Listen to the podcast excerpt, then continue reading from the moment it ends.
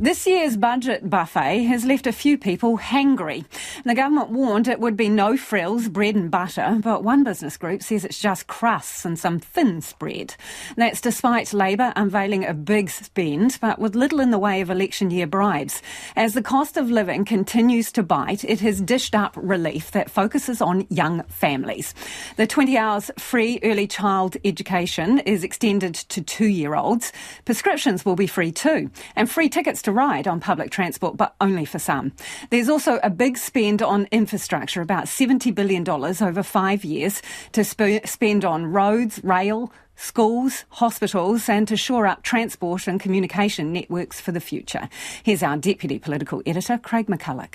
It was billed as a no-frills budget, a budget, conventional and boring. And sure enough, the election year sweeteners are few and far between. It is a budget that does exactly what it says on the tin. Support for today and building for tomorrow. Grant Robertson has picked his targets for support carefully. There's free public transport for children under 13, kicking in from July, and stays half price for those up to 25.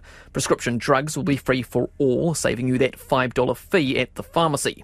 The headline promise, though, is cheaper childcare, a $1.2 billion package over 4 years, extending the free 20 hours subsidy to 2-year-olds, saving some families more than $130 a week for that extra year. We know many New Zealanders are doing it tough right now, and we are here to support them as we have done over recent years. But hold up, that childcare extension won't kick in until March. Not so much support for today as support for next year.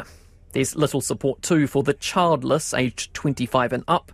In fact, some costs will go up. Public transport is back to full price for most from the end of June, and the fuel discount disappears then too. Never mind interest rates, which are now forecast to stay higher for longer.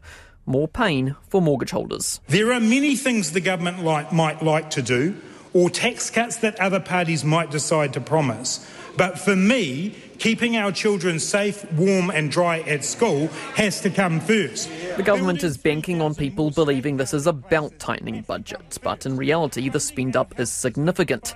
The Finance Minister is spending $300 million more this year than he'd previously signalled, a bunch of that on cyclone recovery.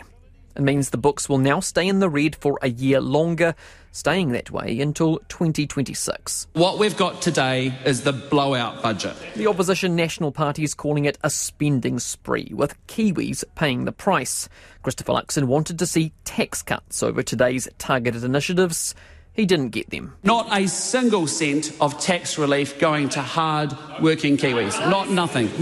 The biggest blowout that we have seen today was the release of hot air from the Leader of the Opposition opposite.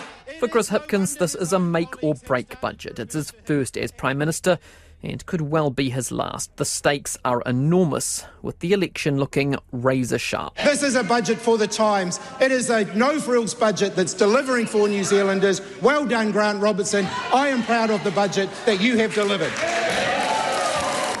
But will New Zealanders be pleased? And sufficiently so to award Labour the governing benches once more. I'm not expecting much in it for me, but I'm quite pleased about the childcare for young families. Young people starting out with young families definitely need that support. They should be adjusting the tax threshold. This may not be a budget full of bribes, but be sure there is still an election campaign to go.